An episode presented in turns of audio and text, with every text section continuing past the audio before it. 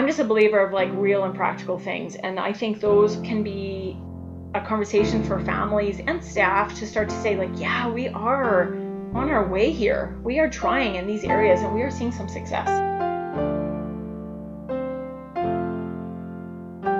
Our job as parents and or support teams is to just help them engage all of those places and that could be like a hello, a wave, a smile. I'm not saying like we're best friends with everyone we've walked by, but so often I see this theme of, oh, we have to get out into the community. And my answer is always, you've, you've never left. it's always where you are.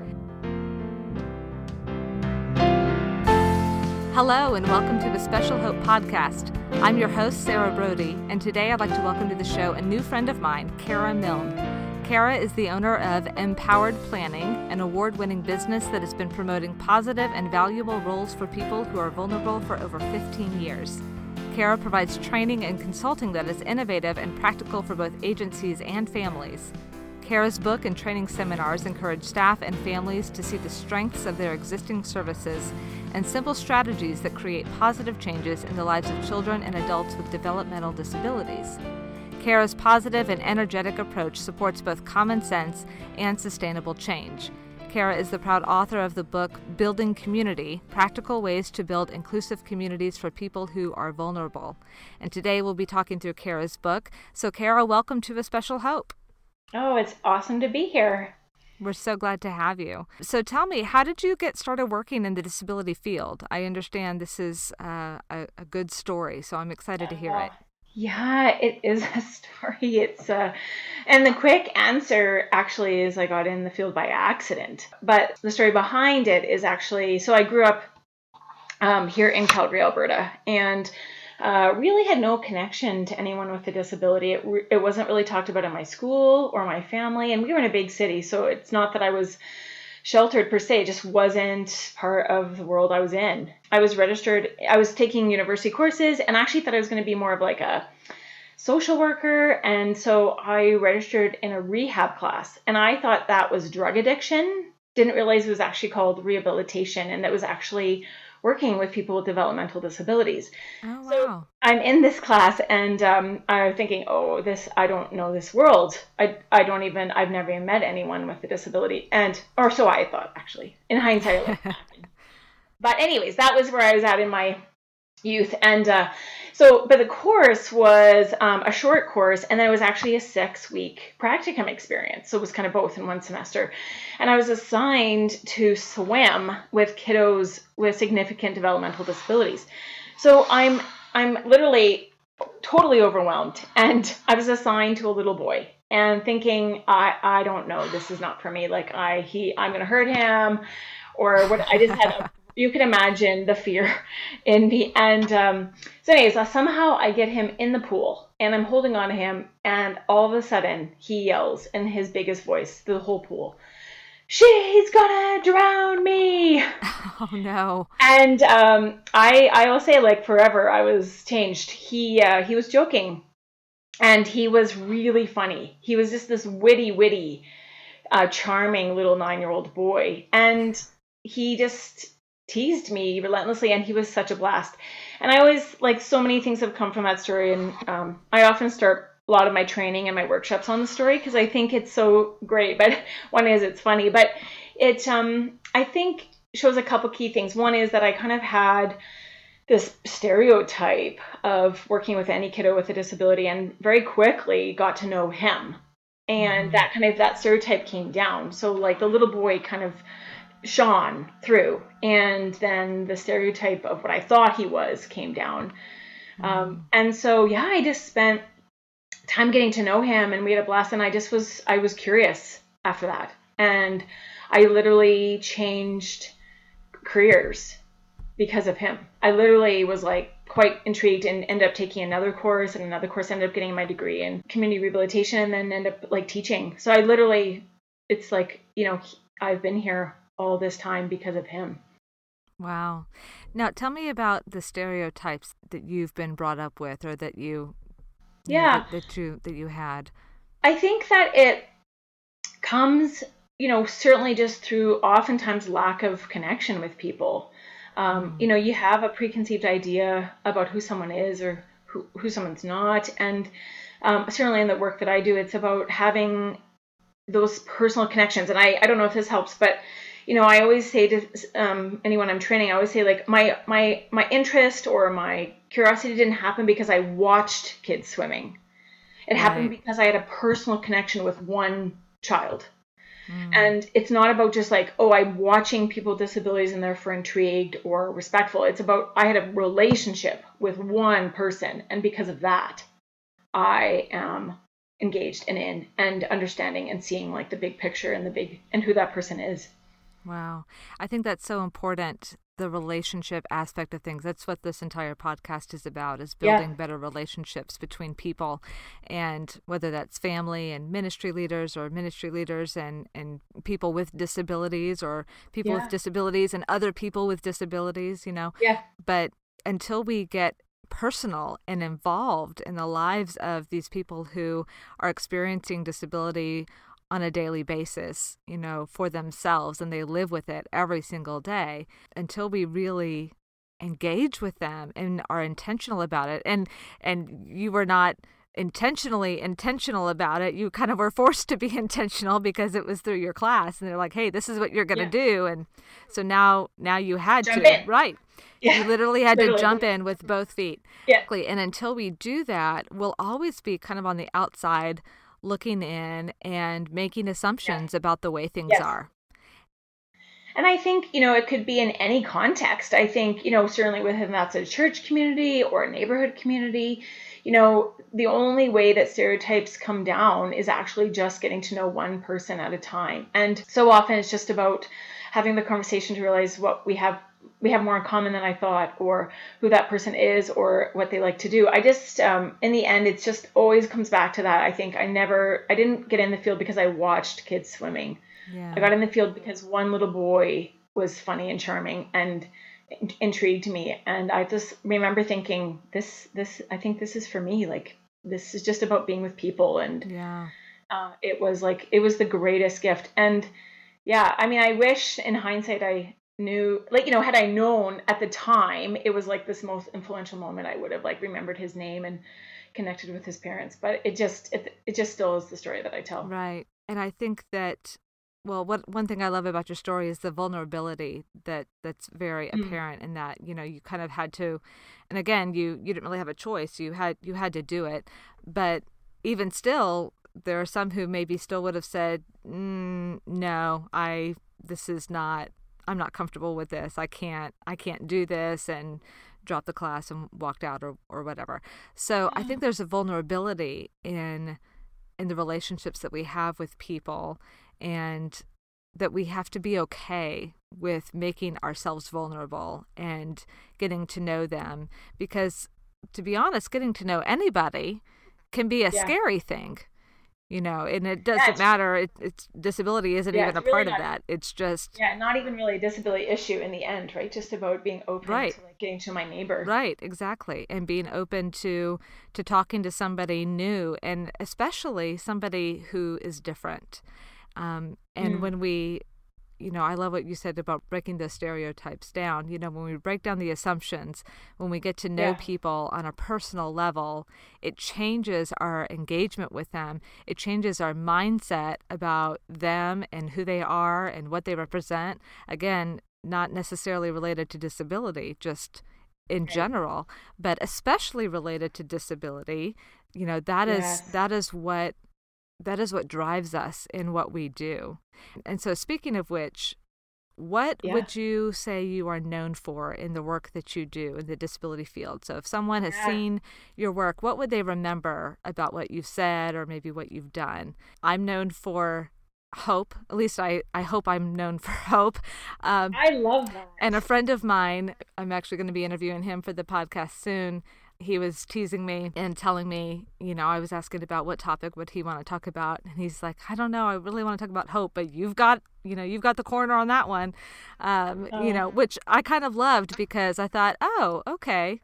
I mean, this is what I wanted. I wanted people to know me for for hope, and it seemed to at least stick with one person, and so which which I love. But so what about you? What what would people say you're known for? I think I mean yeah, that's a good question. I have to but I think probably like obviously I I am I, I am a community builder hmm. at heart. I that is it is the vein for which it is who I am both in life and at work and um, just seeing like the possibilities of all of that. I think though for you know I mean it's a good question like what's there's a, probably a few things but I think for this I think of um, you know people will often say to me you know I hear phrases like oh community inclusion or they talk about oh we want my son to go out into the community or they you know phrases about community as a whole and um, so one of the things I'm known for is to talk about that a little bit more. And I, well, my response to any of those conversations is just a reminder of this: mm-hmm. that community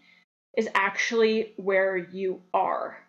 That you can't actually go to it and leave it. That it's actually always where you are. Mm. And it is literally like a hula hoop around you or a hula hoop around your child.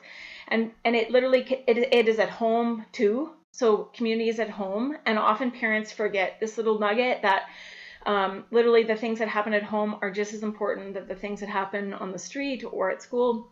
But I think it's a mindset. I know certainly in all of the organizations I train, um, it's this belief that community doesn't start till I walk out the front door or till I'm somewhere that looks different. And I, I would say, unfortunately, we are missing we are missing it. Uh, if community is right where I am, that means it's at home, it's at school, it's at church, but it's also uh, on the journey taking the bus there. It is on the walk I do in the morning. It is literally like at the grocery store, at the hairdresser. It is always where I am. And so rather than focusing on getting someone out into the community, I hear that phrase a lot, I would just say, can we slow down hmm. and recognize that that little person or the adult is always there our job as parents and or support teams is to just help them engage all of those places right. and that could be like a hello a wave a smile. I'm not saying like we're best friends with everyone we've walked by but so often i see this theme of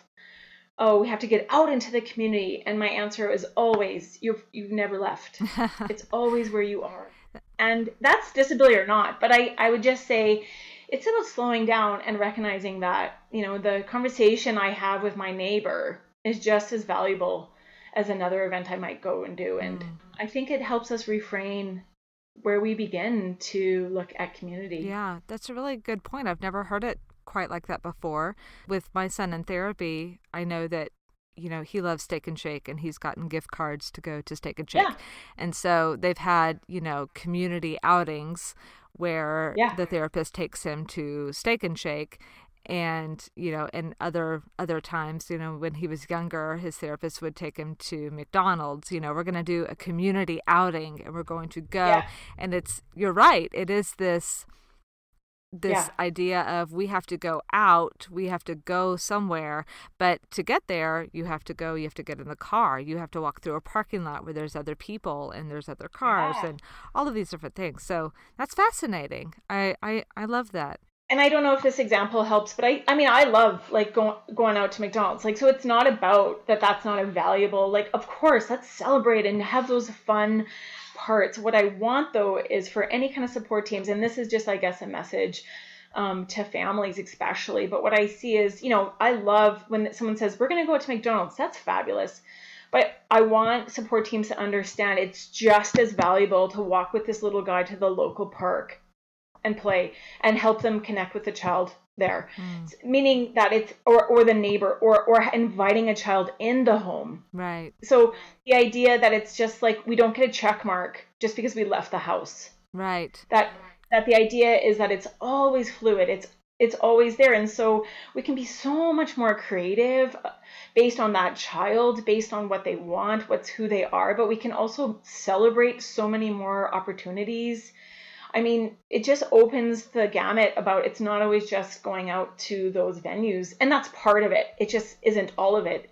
And you're right. I mean, what I see happening is like, you know, so support team and child are walking to this venue and they don't even consider that the gentleman who just tried to say hello to them on the street is community too. Right.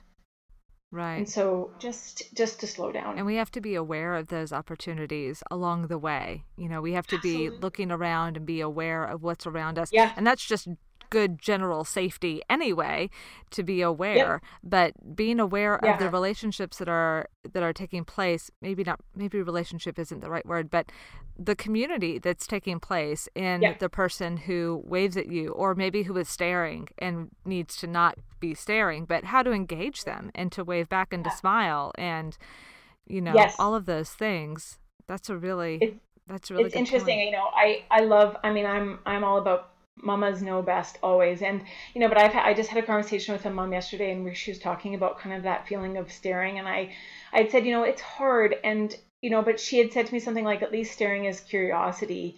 It is better than wanting my child to be invisible. Hmm. and you know not not that it's an easy road and i i don't i i get it. It's hard. But i think to to keep in mind that a, a community that is at least in, engaged is better than a community that doesn't even notice. Right. Uh, there's a lot there's a lot that needs to happen. There's a lot of stereotypes to come down. There's a lot of things that need to get better. But just to have i guess in the end right to have hope that community is literally always where i am. And the small small parts of like eye contact or a wave or a smile are just sometimes as important as the burger and fries at mcdonald's. Right. And and that's something that they'll take with them, you know, for the rest of their lives. I mean, I, I'm not Yeah. going to remember specific burgers, you know, that I that I had, but I will remember the person on the street who, Yeah. you know, waved and or, or, smiled. or the person at the grocery store that always knows my son's name right.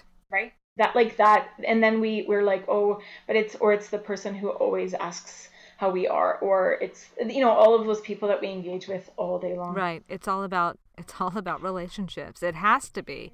And we're teaching our always. kids to be looking for those relationships and and I think that kids with any level of disability Mm-hmm. can can do that.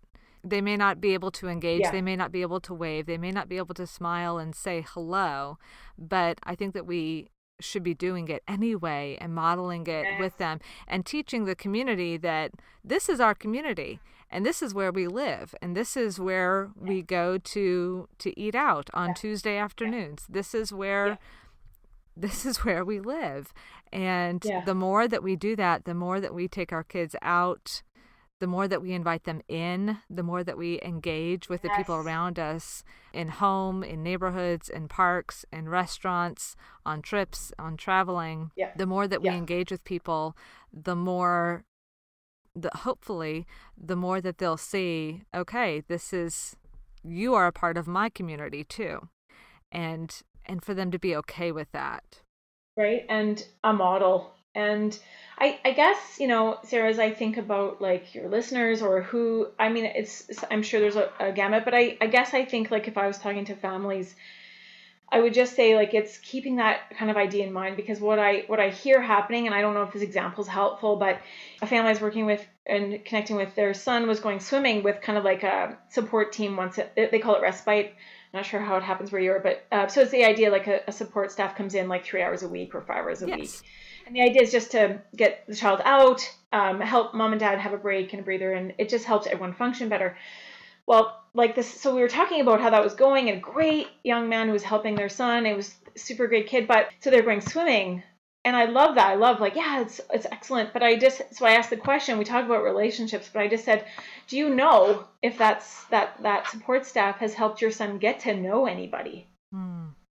And what I think I want families to feel confident with is to ask those questions because what can happen is you have support teams keeping your child busy. Yeah. Yeah, that's great.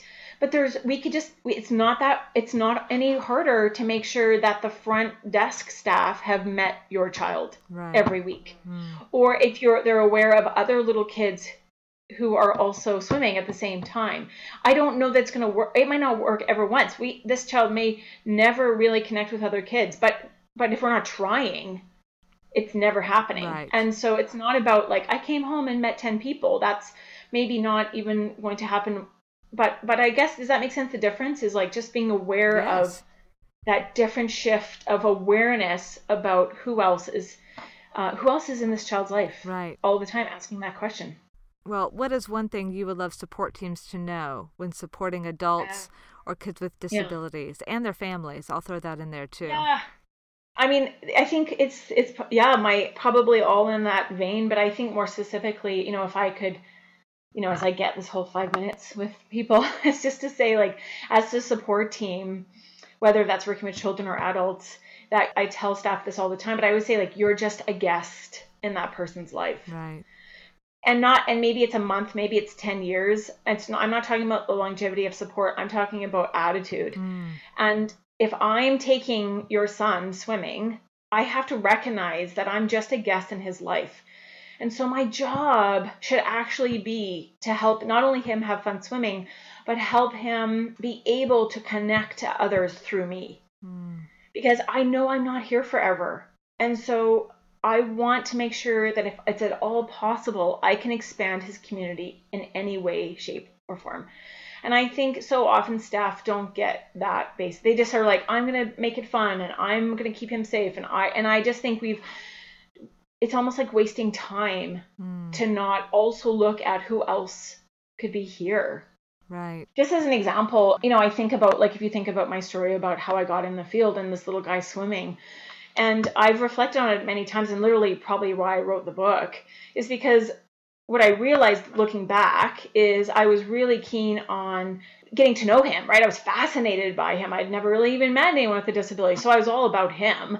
But it never occurred to me until years later that I never helped him play with any other kids in the pool. Mm. And and that is my where my heart is now. Is like I never considered my job was actually for him to have for me to help him, support him, all those things, but it was actually to also say to the little boy who also had some supports, would you like to play tag with us? Right. And it, it like and I guess that is the shift of going from just supports to community building is hmm. who else is in your life and how can I just be part of helping you build that up? And I think and I think when we start to see ourselves, you know, certainly as not as families, obviously families are not a guest. They're forever, but the but right. yeah, support teams seeing themselves as a guest. And they have to be intentional about doing that. And uh, I think one way of doing that is not doing it just when you're with the kids that you're supporting not just doing it when you're at your job you know when we are when we are engaged with our own community on our own time you know in our own homes in our own neighborhoods in our own areas that we gather you know the gas station uh, the grocery store, restaurants that we frequent. Yes. You know, if we can be more intentional about building relationships, and I don't mean like best friend kind of, right. you know, go out for coffee all the time. I just mean people that you know and that you see that you can feel safe with, that they, you know, make them feel safe with you. To have a regular conversation, you know, when you're when you're in there. Um, we lived in a small town in Maryland, and our pastor was really encouraging everyone to kind of do this and branch out and you know get to know your grocery workers and get to know the guy at the gas station kind of Yay. a thing. well, there was a there there were two gas stations. They were literally right next to each other, but for a long time one of them was closed down, so there was just the one. And so I went in and I met a man uh, I don't remember. I don't know his ethnicity to to say. Um, yeah. But anyway, his name was Gary, though, um, in, in, our language. And uh, so I met Gary, and he had a really thick accent. But I asked him, you know, I was just, I and you had to go into the store to pay because the the card thing at the pump didn't work. So I had to go in whenever I got gas in town, which I try not to do because it was so expensive. But you do what you got to do. And sometimes I would actually get gas there yeah. just so I could go in, just so I could make this connection with this man because I don't know, you know, maybe maybe he needs maybe he needs a friendly smile, you know, yeah. I don't know. So I went in and I met him, and his name was Gary, and I have no idea what his last name is, and I doubt I could definitely not pronounce it. But uh, I met him and his son and somebody else there too, and I, I knew their names. And uh, we actually we moved away a few years ago and we went back to visit um, i think i think it may have been the first maybe the second time we went back to visit. It had been at least a year or more since we'd been back. Yeah. and we stopped in at the gas station and i went in and he was there and he remembered my name. He said oh sarah! Yeah. It's so good to see you. Where have you been? Where have you been? I said we moved. We moved away. Uh, which i thought i had told him but i'm I'm sure he probably just forgot. But I thought that that was really special. Yeah. That he remembered my name. And all I ever did was buy gas and Reese's peanut butter cups. You know, that's all I ever did. I just made that connection with him. And maybe that means nothing, but I think it. I think it means something to make oh. connections with other people, it, even if they seem mundane, and even if they seem trivial, and even if they seem like this isn't going to matter in the long run I think it does matter. Oh, it is the thing that matters. And I just like, I mean, to add to that, um, if it's okay, just to say, you know, people will often ask me this other question, and this is in the book, and again, probably one of the key things that people remember from my work, but is they'll say like, how do you know? How do you know when you belong? Right? Not just why, mm. but hmm. how. And my right. answer to this has, and there's little videos on my website too about this if people want to look at them, but it's, are you noticed? Are you known? And are you missed? So mm. noticed is do people look at my face like and smile? You know, do we actually look up and look at me? Um, known is do you know my name? Like so when I walk into a room. And lastly, am I missed? Do you notice when I'm not there? Now you could mm. look at those questions: noticed, known, missed. At church, you could look at it, of course, at schools. Like I'm really hoping kids are noticed, known, and missed at school, but not always. Mm-hmm. You know, and I mean, but you could look in that context of neighbors, are you noticed, known, and missed? As in, like, do neighbors notice when you haven't been around? Do they notice when your garage is up? And I think those questions also then are a place of celebration because, like, I think of your example, and it's like this yes, yes, yes, yes, I was known, yes, I was noticed, yes, I was missed. So when we're, su- we're supporting someone who's vulnerable, we can actually then look at those questions again and realize, oh yeah, my son is known, noticed, and missed at church, or or not, and then we can grieve that and keep trying. Or yeah, my son is known, noticed, missed at school and in my neighborhood, or uh, at the store where he loves to go, or at the local 7-Eleven. So I think it just helps give us. I, I'm just a believer of like real and practical things, and I think those can be a conversation for families and staff to start to say like, yeah, we are on our way here. We are trying in these areas and we are seeing some success. Right. That is just, I love that. Known, noticed, and missed. Yeah.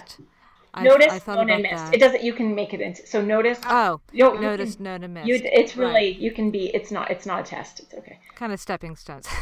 so notice. Do you know my face? Known. Do you know my name? And missed. Do you miss me when I'm not there? I love that. That is absolutely, and I think that that's that's something that's simple for people to yeah. remember too. And I think that whether people have actually thought about it in these terms or not, they know what you're talking exactly. about yeah. we everyone feels this. I feel it. Yeah. I feel it for me. Yeah. You know, where where we live, where we have lived, have I felt noticed? Have I felt known? Have I felt missed? Yeah. And when the answer to any of those three questions is no, I just want to pause for a moment on the word grief that you mentioned. You know that we we should grieve that, and for ah. my and especially we're talking about children with disabilities. So for my son, you know, he may have been noticed, but maybe he's not known. Right. Um, or maybe he's noticed and he's known, but he's not really missed yet. And because we have hope. right, we have hope. Yeah. Yes, we we do have hope. But I, but, but it's good but to, to grieve those. Yeah, to call it what it is, yep. to grieve it, and then to take some practical steps forward, which we'll get to in just a little bit. But um, for now, I'm going to move in just a little bit of a different direction. Yes. Tell me about how faith has intersected with your disability work. Yeah. What is your faith story? Yeah. How has it impacted what you're doing, or how has what you're doing impacted your faith story? Tell me more about that. Yeah, I, I think that story is still being written, actually. I mean, the quick answer is like, um, I have always had I've always had a faithful heart. So um, I've loved the Lord always. So my faith story has, you know, certainly been. Um, although that's a different podcast for a different day, but uh, sure. But um, yeah, it's an interesting story. But certainly, like you know, I always say like um, Jesus has always sought me out. So that part.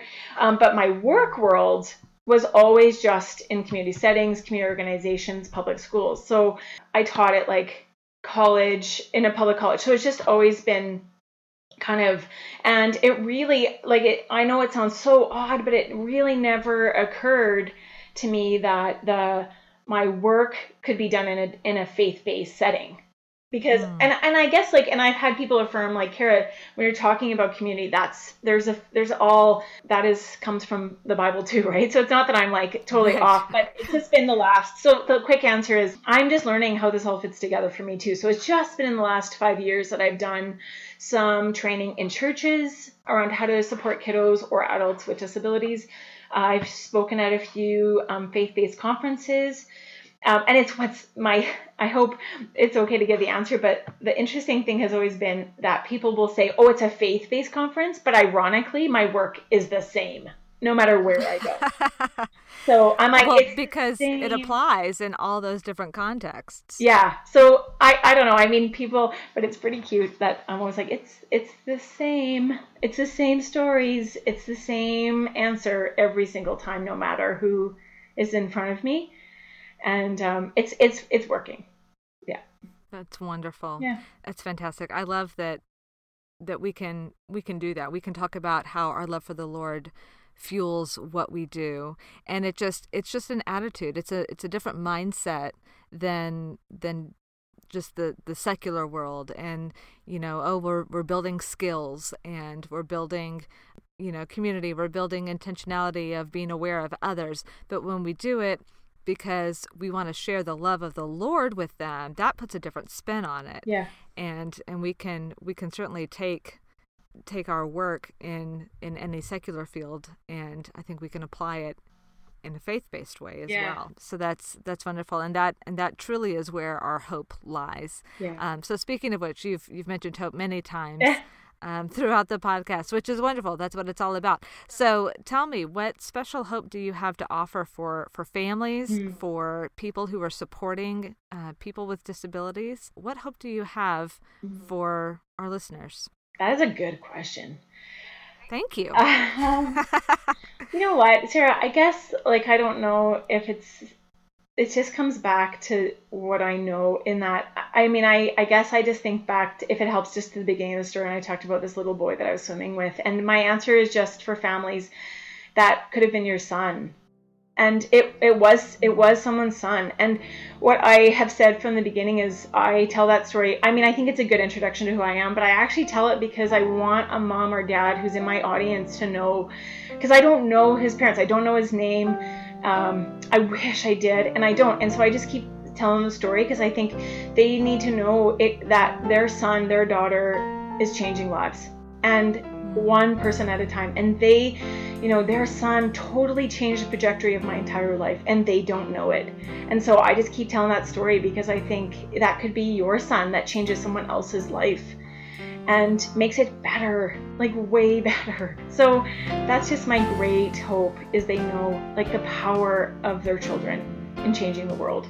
Okay well i'll have to go get a tissue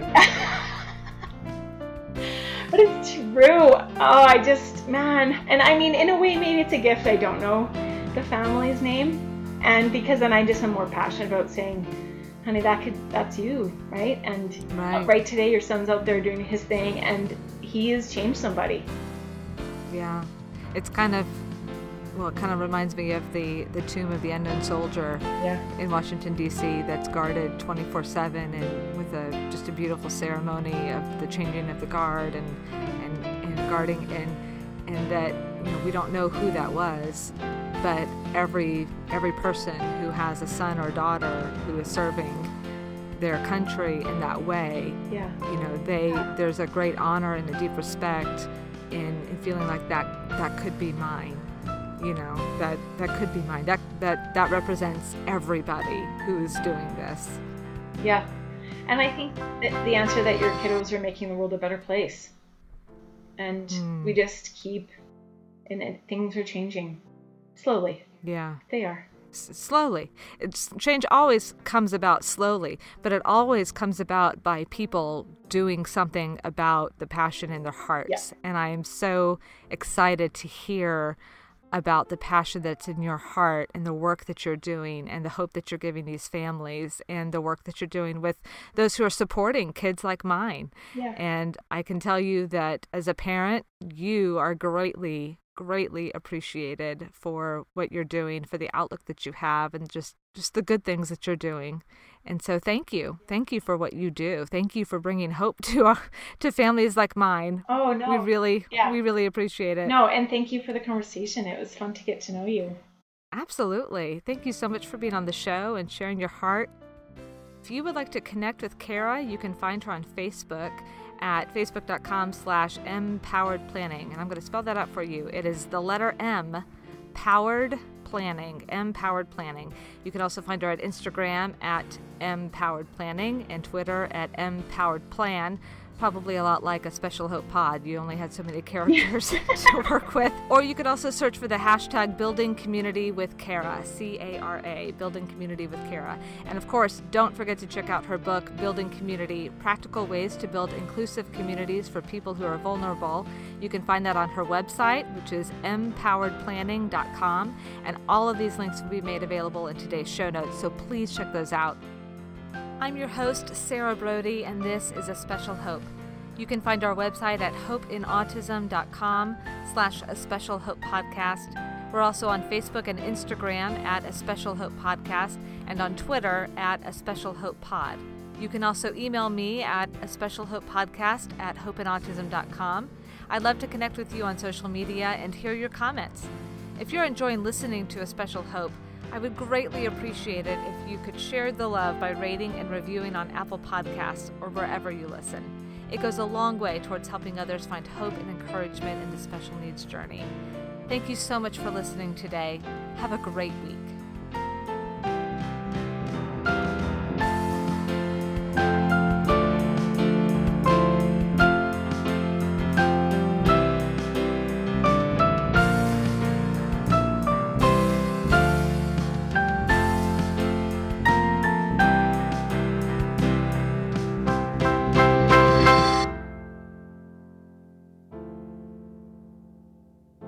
So we're not far into the new year, at least at the time of this recording. We're just not even quite to mid January. Yeah. So, do you have a word for the year or have you do you buy into that? I I'll be honest, I don't really buy into the whole this is my word for the year, Yeah. but um I don't judge other people who do. So I'm just curious if you have, you know, is there a word or something that maybe is just on your heart like this year I want to focus on this? Yeah. Yeah. I honestly, I think I just every year, I just like the Lord just is like, just in grace and trust in myself, like having grace for myself, Mhm. you know, and and trusting in the in in whatever comes, but just like kindness to myself, and that I mean, we that's gonna take me years, but yeah, like grace for others, grace for myself. I think is that was a theme I thought about, kind of Yeah. in all of that. Um, but uh, yeah, no, I do kind of like to reflect a little bit on it. I'm not huge about goals and things like that per se just in January, but there, you know, I mean, and I think too, you have things that kind of itch at you and you think, okay, probably I need to start kind of writing some thoughts about that. So Yeah. Um yeah, I love that. Yeah, not it's not just a January thing. It's Yeah. I kind of think of it throughout the year like, okay, what do I need to be focused on right now and in this season of life cuz seasons of life change and they don't always change, Yeah. you know, with the fiscal year. So no, um now this is a really important question. So I want you to think long and hard about it. yeah. Okay. Do you like coffee or tea? I'm gonna make friends with you and say I drink both. Okay. And All right. yeah, I am open to both. And currently I'm drinking water. So there you go. But no, Yeah, I am too. I am also drinking water. yeah. Um, yeah, I tea like is my I loved your little post about your tea, and I was like, oh, we could. No, I am. I'm open to all things. Really, there really isn't a beverage I don't like. Is the problem? So it could be in any kind of format. But Oh, okay, I see. Yeah, hot tea is my is my choice drink in the morning. That's my, you know, that's my morning coffee is my tea. And Yeah. it really bothers me that there's so many t-shirts about coffee and just not as many about tea, and I feel like that's discrimination and it needs to be addressed. So, um in your spare time. right. Sure, I'll just take that on.